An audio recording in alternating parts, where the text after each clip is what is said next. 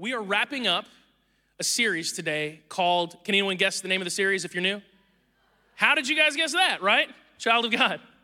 We're wrapping up a series called Child of God. We've been exploring this amazing section of Romans chapter 8. And if you're new to the whole Jesus thing, if you're new to the whole church thing, like Romans chapter 8 probably doesn't sound super exciting. I get that. But if you are someone who's followed Jesus for a while and you're somewhat familiar with scripture, you know that, that Romans chapter 8, it's a big deal. This section of scripture might be as powerful, as transformative, as impactful as any single section that we have in the entirety of the Bible. In fact, I believe that, that the words written in Romans chapter 8 are some of the most revolutionary ideas that mankind has ever been given. And I'm not being hyperbolic. Romans chapter 8 tells us some really important and crazy things. It tells us that the God of the universe, the God who created everything, the higher power that human beings at our core are, are designed to recognize, that that higher power loves us. That that higher power is for us. That god wants us to know him by name and that god loves us so much that he actually wants to adopt us as his very own children and share everything that he has with us. That he gives to us everything now if, if you just do a little bit of research and you study the history of humanity and how humanity has perceived god you will realize that that is a revolutionary idea. It might be an idea that because of, of where we're standing in history, because of our church culture, you're very familiar with, and you're like, yeah, God loves us, we're his kids, that's great. But if you study human history and look at the way that cultures throughout history have perceived God, or depending on the culture, the gods, God or the gods are generally hostile to people. At the very best, they, they tolerate and endure people, but they would be just as happy to wipe people off the face of the earth.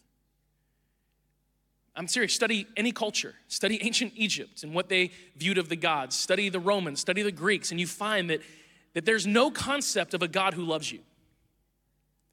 Now, there's a concept of a God who demands of you, there's the concept of a God who must be appeased. But there simply is no concept of a God who sees you, who knows you, who loves you. Jesus is the one who introduced us to that idea.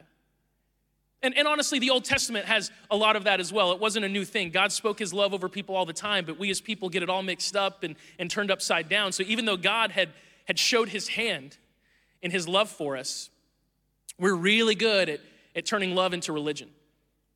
And so Jesus had to come and set the record straight once and for all. God is for us, he loves us, and we can be his children. So we've been exploring this for the last few weeks, and every single week we've kind of unpacked a, a, piece of it. And it's, it's been a lot. There's been a lot to chew on, there's been a lot to savor. And my hope has been that every week we're able to leave here and, and have something to just process and enjoy for the entire week. But today we're gonna look at all of it. Today is not it's not an appetizer. Today's not even like a main course. Today is a feast. We're going to look at all that this is saying about who we are and who God is and what God believes and thinks about us and the idea today is that you have something to feast on. And this is so incredible. This is so amazing. This should be something that you cannot get over. This should be something that you can't be done with in a few hours when it comes to how you process it, what it means for your life. The goal today is for us just to feast on how good our God is to us. So, with that said, we're going to open up Romans chapter 8. And we're going to go all the way from verses 15 through verse 29. This is the entire section that we've been studying. So let's read this together. And I'm reading this off the mobile app, by the way. If you have it, you can follow along. So you have not received a spirit that makes you fearful slaves. Instead, you received God's spirit when he adopted you as his own children. Now we call him Abba, Father. For his spirit joins with our spirit to affirm that we are God's children. And since we are his children, we are his heirs. In fact, Together with Christ, we are heirs of God's glory.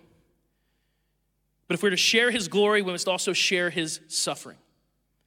Yet what we suffer now is nothing compared to the glory that he'll reveal to us later, for all creation is waiting eagerly for that future day when God will reveal who his children really are. Against its will, all creation was subjected to God's curse. But with eager hope, the creation looks forward to the day when it will join God's children in glorious freedom from death and decay. For we know that all creation has been groaning as in the pains of childbirth right up to this present time. And we believers also groan, even though we have the Holy Spirit within us as a foretaste of future glory. For we long for our bodies to be released from sin and suffering. We too wait with eager hope for the day when God will give us our full rights as his adopted children, including the new bodies he has promised us. We were given this hope when we were saved. If we already have something, we don't need to hope for it. But if we look forward to something we don't yet have, we must wait patiently and confidently. And the Holy Spirit helps us in our weakness. For example, we don't know what God wants us to pray for, but the Holy Spirit prays for us with groanings that cannot be expressed in words. And the Father, who knows all hearts, knows what the Spirit is saying, for the Spirit pleads for us believers in harmony with God's own will. And we know that God causes everything to work together for the good of those who love God and are called according to his purpose for them. For God knew his people in advance and he chose them to become like his son, so that his son would be the firstborn among many brothers and sisters. And having chosen them, he called them to come to him. And having called them, he gave them right standing with himself. And having given them right standing, he gave them his glory. That's, that's a lot to feast on. There's a lot there. And so far, we've, we've gone all the way up to verse 29. We went actually through verse 30. And so, what I want us to do is, I want us to just unpack this a little bit to understand this, because there's a lot that's being communicated, but we, we've got to experience all of it so that when we get to the end, it's all wrapped up, we understand it all, we can experience all that's supposed to come from this, okay? So, a few key ideas that we've gone through. Um, you've been adopted. Congratulations. You've been adopted into the family of God. God has adopted you. And that means He's not stuck with you. I'm stuck with my children, you know? And there's like nervous laughter when I say that. I love my kids so much. I love, I mean, if you have kids, you know this. You love your children. But if you have the ability to go back in time and like edit a few things, you totally would. And don't don't act like you wouldn't. Don't be like, oh no, I love. Yeah, of course you love them as they are, but you wouldn't want one of your kids to be like a little bit smarter. You know? Just a little bit. Or like like video games a little less, if you could do that. Anything? No? Okay. Here, here's the reality. Uh, God has adopted us, He's chosen us. He's not stuck with us, He didn't have to do it. But He looked at us, He loved us, and He said, I want to pay the price that it takes for them to be in the family. Adoption is expensive today, it's always been expensive. The cost for our adoption was the sacrifice of Jesus Christ on the cross. That makes us the most expensive adoptees that have ever existed. And He didn't do that ignorant about who we are. We talk about this all the time. A lot of times, as people, we love because we're ignorant. We love people because we don't know much about them. That's why it's so much easier to fall in love than it is to stay in love. Right? Like you fall in love with people when you know very little about them. Someone said amen to that, and I love that. We can all, that was an amen of experience. That was an amen, I've been there. right? You fall in love with someone because you know very little. You, you know only what they want you to know. And then when you learn who they really are, right? It's you got to work to stay in love. Okay? God is ignorant of nothing. There is nothing about you that he does not know. And when he chose to adopt you as his son or his daughter, he did it knowing all your stuff, all your struggles, all your issues. He was ignorant of none of it. And he looked at you, knowing everything about you, knowing even the things about you that you don't even know, and said, I want them, I choose them, I will pay the highest price possible for them. That's amazing. That's incredible. You've been adopted. But it goes on. It says, not only have we been adopted, but we are now heirs. We've been adopted by somebody pretty important. You know, I, I made the joke the very first Sunday that if you happen to be, let's say, the son of the president, you could get away with just about anything. And everybody laughed, thinking I was making a joke about like Hunter Biden. And, uh, and I was. okay? And it wasn't, look, it wasn't a political statement, it's just true. It's just true. If you're the child of a president or a king, if you look at like the history of all of the important people with authority on the earth, their kids can get away with just about anything. Now, yes, there's more scrutiny, and yes, there's more attention when they make mistakes, but they, they tend to, to walk from those pretty consistently because their, their parents are someone important. Is anyone more important than God? No. Answer if you're wondering, like, well, no. The answer is no. Okay? Because God is the king of everything. That's why it's so interesting if you study the temptation of Jesus right after he's baptized, he goes out into the wilderness, he gets tempted. And one of the final temptations is Satan uh, shows Jesus all the kingdoms of the earth. And he says, If you worship me, all this is yours. And it was such a silly temptation because all of that already is his, and then some. For Jesus to accept authority over all the earth would have been a downgrade for Jesus because he has authority over all creation. Our God is important, our God is the king. And if we belong to him, we are heirs. We have something to inherit. What do we inherit? Well, a few things. We inherit suffering. It said that. And look, when you're in a family, you inherit some of the, the downsides of being part of that family, right? And one of the downsides of being a follower of Jesus, belonging to this family, is that there are people who will discredit you, assume things about you, and sometimes even oppose and hate you because you belong to Jesus and for no other reason. But Jesus told us it would be this way John 15, 18 through 21. If the world hates you, remember that it hated me first. The world would love you as one of its own if you belonged to it. It's important for us to remember, Jesus followers, we don't belong to this world. But you are no longer part of the world. I chose you to come out of the world, so it hates you. Do you remember what I told you? A slave is not greater than the master. Since they persecuted me, naturally they will persecute you. And if they had listened to me, they would listen to you. They do all this because of me, for they have rejected the one who sent me. So, yes, following Jesus doesn't mean smooth sailing all the time. Following Jesus does not mean that everything goes the way that we would like it to go and that everyone loves us and accepts us. There is suffering. But Romans said, Yet what we suffer now is nothing compared to the glory that will be revealed to us later. And that brings us to our next word, and this is a big one. This is a good one glory. What do you really inherit when you're an heir of God? You inherit glory. Now, this is a word that we don't really use in the same way that the people who would have been familiar with this word in Jesus' day, eh, they, they understood it differently than us. It's a word that we just don't use in our, our current vernacular that often, and when we do, we use it to describe things that aren't really glorious. The ancient Hebrew, the word for glory that we see translated so often in Scripture, it's a word that it literally means weight. It means heavy. And it has the idea that there's, some, there's something so powerful, something so weighty, something that has so much gravity that it cannot be ignored. You can't be in its presence and not realize that you're in the presence of something amazing. It can't be ignored. And we, we see little glimpses of that on the earth, but nothing that can compare to God's glory. Like, have you ever been around someone who is someone that everyone believes is important, someone that everyone just assumes and recognizes this person is, is very important and they have weight, they have gravity around them. I had an experience with that just a few months ago. Um, about two months ago, Shaquille O'Neal was, was here at our, our, church, which is a pretty cool thing. Uh, and so, if you're not familiar, Shaquille O'Neal was a basketball player, the number one draft pick in the 1992 draft. Uh, and uh, very, who put a Bulls picture? Shaquille O'Neal was never on the Bulls. That's a joke. He was not on the Bulls. Our tech guy doesn't know basketball. He got, he got duped. No, he wasn't on the Bulls. Uh, but man, had he been, uh, it wouldn't have even been fair. So Shaquille O'Neal, big guy, seven foot one, played at 325 pounds during his career. And he was here. By the way, that picture is, is right in our front lobby, the one that you see right there on the left. That's not a child he's standing next to, that's a fully grown man on the left, okay? fully grown man. The guy on the right, also huge. That guy's like six seven and Shaq towers over him. He had to duck to get in and out of our doors. It was pretty cool. Um, and my son, you know, just being a massive basketball fan, when he found out Shaq was going to be here, he's like, I got to meet him. I, I got to like get him to sign a card. And so Liam brought one of his Shaquille O'Neal cards, and, and that's Shaq signing Liam's card. That necklace cost more than my house. I promise you that. But you know, Shaq being around him, like it's it's weighty. Number one, he's huge, like literal weight. He weighs 320 something pounds. That's, that's a lot. But it wasn't just him, it wasn't just his, his persona, his bigness, it was like his entourage. There were all these people around him. There were people there to protect him, to be a, a barrier between him and, and people that he didn't want to talk to.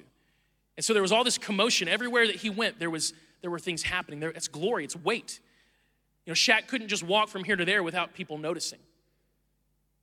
But that's nothing compared to the glory of God. There's, there's moments in Scripture where we get glimpses into heaven. We get these little glimpses into like the throne room. And every single time you want to talk about, about attention, about gravity, about weight, about not being able to ignore the power that someone has. Listen to what, to what the angels say when they're in the presence of God. Keep in mind, these are not human beings, these are heavenly beings. These are, these are beings that if we were around them, we would fall down thinking something bad had happened to us. Like in the Bible, anytime an angel shows up, people just fall down think they're dead. So, what do those beings do when they're in the presence of God? They worship Him. And so, for example, Revelation chapter 4, verse 8, they're just constantly saying, Holy, holy, holy is the Lord God Almighty, the one who always was, who is, and who is still to come. Revelation 4 11, you are worthy, O Lord our God, to receive glory and honor and power, for you created all things, and they exist because you created what you pleased. Revelation 5:13 says blessing and honor and glory and power belong to the one sitting on the throne and to the lamb forever and ever. That's the glory of God. There's nothing in this world that compares to it. It's heavy, it's weighty, there's gravity, it's undeniable. And, and what's crazy is that because you are an heir, because you've been adopted by God, He's gonna share that glory, that glory that belongs to God the Father, to Jesus the Son, that glory will be shared with you. You are set to inherit that. And I don't even know how to process that. I don't even know how to imagine that. I just know that that's unbelievable. That's who, who you are. That's what you're set to inherit because you're a child of God. And this gives us something that we all need on a day to day basis. It gives us tremendous hope. We read that in Romans 8. We, we look forward to this with hope. Even if we're suffering now, we look forward with hope. And look, children are really good at hope, right? We talked about this a few weeks ago. Children are really good at looking forward to things. There's no 10 year old who believes their best days are behind them. Can't find that. Children have this natural ability to just know that there's good stuff ahead of me. They dream, they have so much ambition for the future because they have a, a, natural hope that says the best is yet to come. And the older we get, the easier it is for us to get tricked into believing that the opposite is true, that the best is behind us. Look, if we really understood what God is offering us, there should be no 90 year old Christian who believes the best is behind them. Your glory days are not behind you. Your glory days are to come because of the glory that you're set to inherit. So we should live with tremendous hope because we're the children of God. Now, hope is great. Kids are really good at, at hoping, but you know what kids are not good at? They're not good at waiting. Kids are terrible at waiting, they're awful.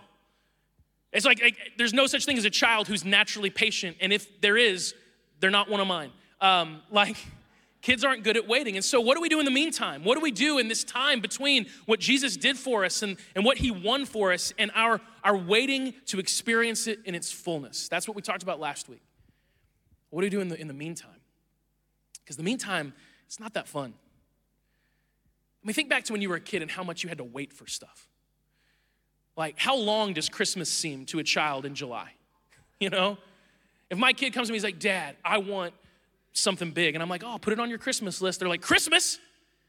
That's never even gonna get here. Like in their mind, what in the world? Christmas. I'm like, it's just like five months away, six months away, just wait. And that's impossible. But you know what? We find ourselves in the monotony, in the struggle of the day to day, in all these different areas of our life. It's relationships, maybe it's our physical health, maybe it's our finances, it's, it's our careers, you name it, and we're dealing with all the, all the hard parts of life, and it can just feel like an eternity.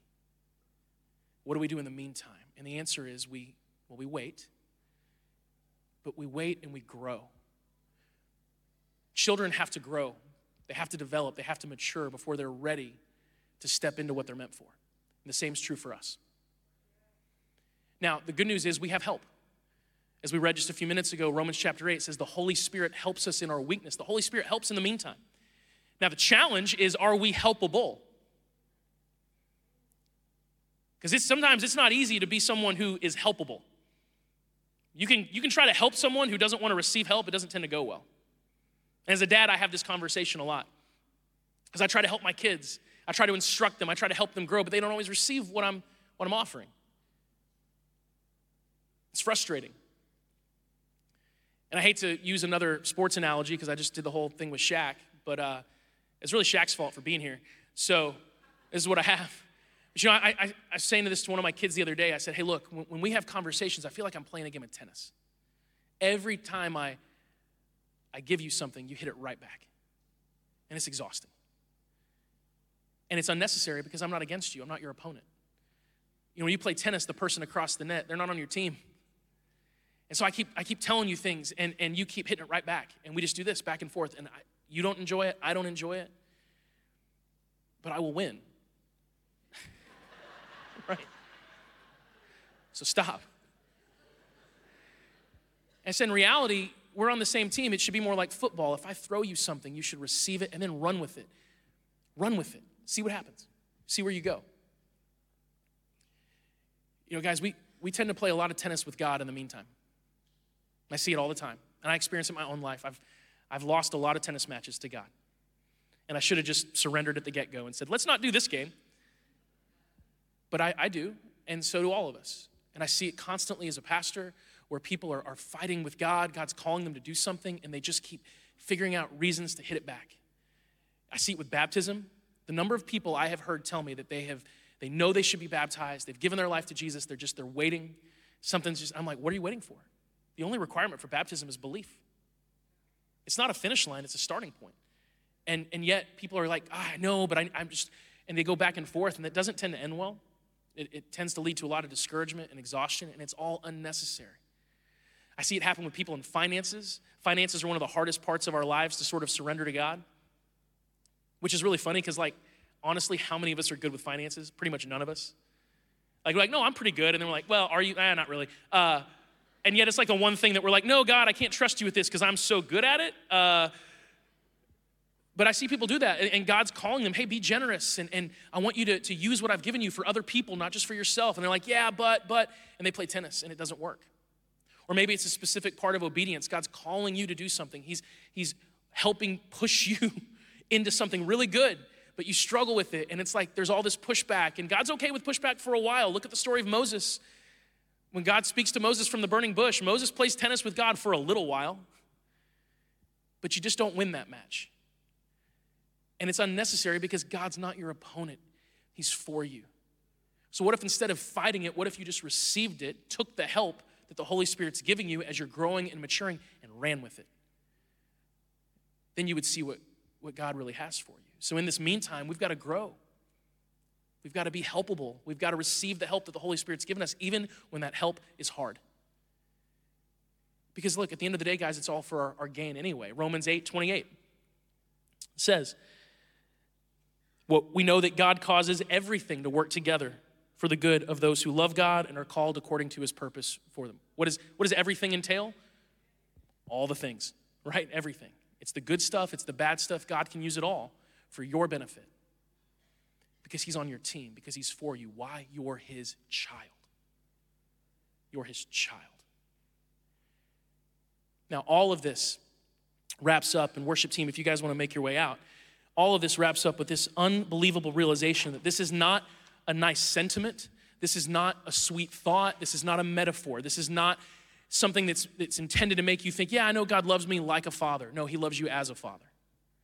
You're not like the son or the daughter of God. You are the son or the daughter of God. And this may be impossible to fully grasp as human beings. It might, might be impossible to fully appreciate. I think it is in some ways. But this is a feast that we are meant to savor. This is a feast that we're meant to enjoy. This is something that is meant to lift our spirits every moment of the day. No matter what is happening, no matter what you're going through, this is meant to lift you up. In fact, at the very end, of this section we're looking at, if you could put into words just how incredible this is, I think this does a good job. Romans 8, 29 through 30. It says, For God knew his people in advance. He knew his people in advance, and he chose them to become like his son, so that his son would be the firstborn among many brothers and sisters. And having chosen them, he called them to come to him. And having called them, he gave them right standing with himself, and given them right standing, he gave them his glory. That's, that's what ties this whole thing together. Think about this for just a second. Like, honestly, think about this. It says that He knew you in advance. I don't know when you met God. I don't know when you first became introduced to God, but, but I can tell you when He became introduced to you. Ephesians chapter 1, verse 4 says, Even before He made the world, God loved us and chose us in Christ to be holy and without fault in His eyes. God decided in advance to adopt us into his own family by bringing us to himself through Jesus Christ. Before he laid the foundations of the earth, that was a long time ago. Before that happened, he loved you. He knew you in advance, and he loved you. Ephesians, or rather Psalm 139, 13 through 16. You created my inmost being. You knit me together in my mother's womb. And I praise you because I'm fearfully and wonderfully made. Your works are wonderful. I know that full well. My frame was not hidden from you when I was made in the secret place, when I was woven together in the depths of the earth. Your eyes saw my unformed body. All the days ordained for me were written in your book before one of them came to be. God has known you well in advance. It's powerful. Hey, Joshua, would you, would you bring some music up? Because I think this is kind of a, a worshipful moment. This is not just meant for us to think about intellectually, this is meant for us to be able to, to have a worshipful spirit about. This is, this is awe inspiring. This is meant to make our, our jaws drop. And so, Arthur, if you want to play, and Joshua, just bring Arthur up if you don't mind. Thank you. He knew you in advance. He knew you were going to drop that Lord's Supper cup. He knew it. He knew how many times it was going to hit the floor. And it says more. It says he chose you. And it says that he chose you to become like his son. Now, now here's what's interesting. How in the world are you like the son? Jesus. I mean, you really think about that? Would, would any of us on our own say, Yeah, I'm, I'm a lot like Jesus? You know, who do you think you're, you're most like? Oh, Jesus Christ. Right? Jeff Bezos owns Amazon. He's the richest man in the world. He and Elon Musk kind of go back and forth as the richest people in the world, like changes every week, but both of them are, are worth somewhere in the $200 billion range, okay? I am closer to being a financial equal to those guys than I am to being any kind of equal to Jesus Christ. Right? Like, I got a better shot at having as much money as they do as, as I have being an equal to Jesus. Have you guys been watching any of the, the Olympic stuff at all? You guys know who Simone Biles is? She's like our, our gymnast champion, the most like incredible gymnast. I watch her do stuff. Uh, she's amazing. She might go down as like the best Olympian in history. I have a better chance of matching Simone Biles in an Olympic floor routine, okay? I have a better chance of that than matching Jesus Christ when it comes to wisdom and love and power. So, how in the world am I like the Son? If He's chosen us to be like the Son, He didn't just know us, He's chosen us to be like the Son. How is that possible? And the answer is simply this we are the same as Jesus when it comes to our status in God's eyes. We are the same as Jesus when it comes to the amount of love that God has for us. That's how we're like the Son.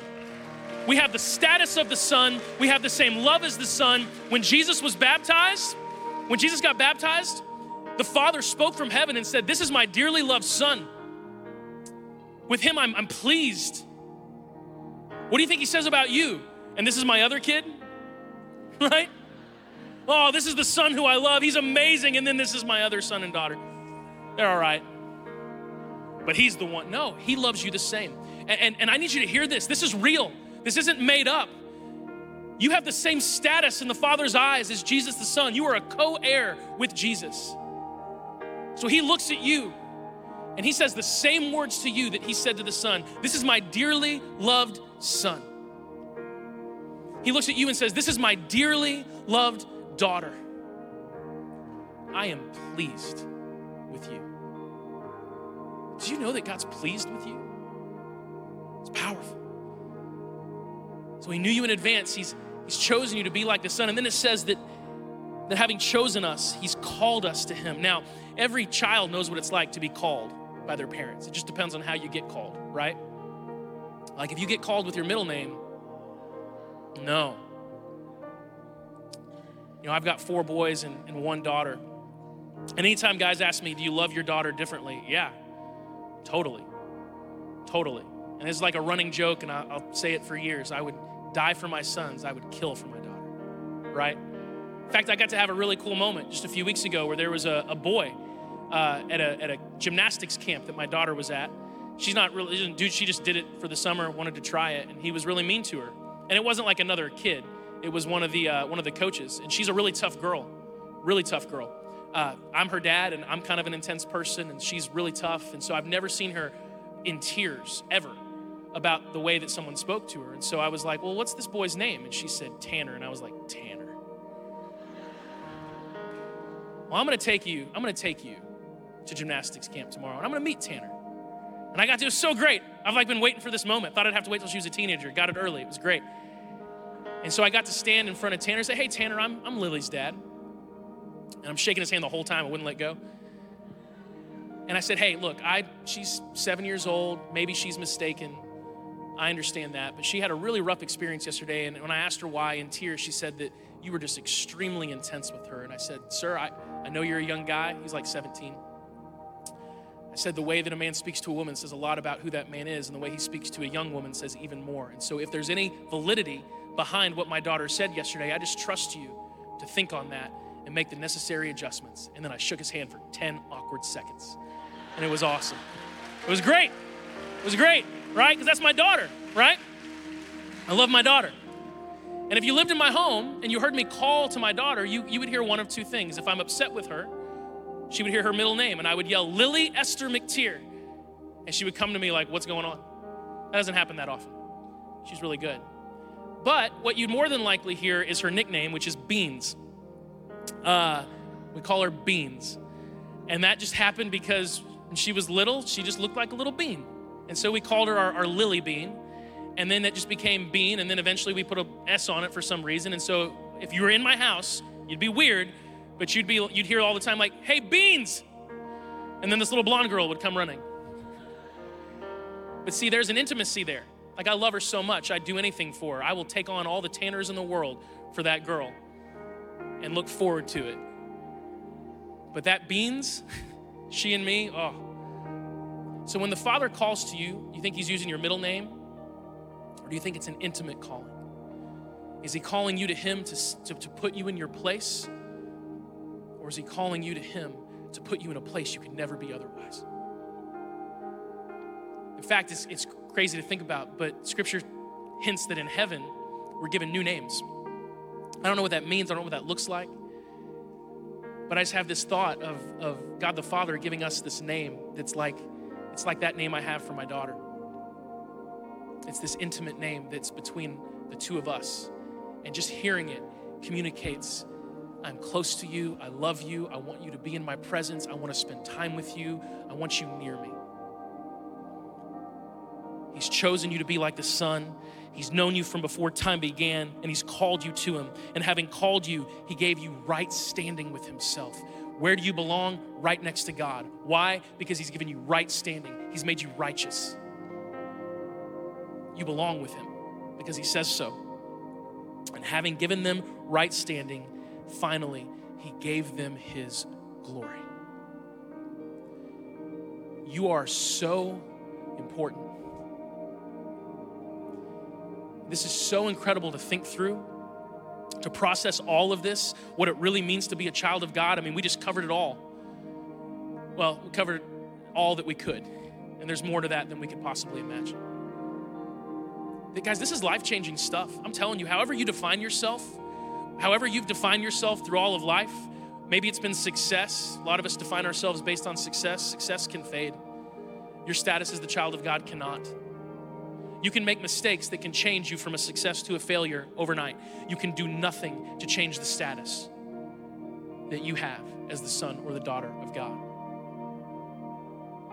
You might define yourself some other way.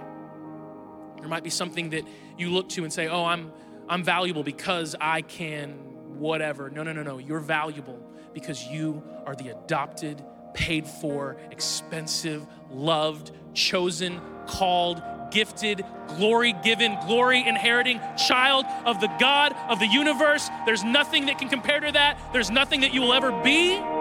There's nothing that you will ever be that will be greater than that. And so, how do we respond to all of this? And the answer is you just got to be his child.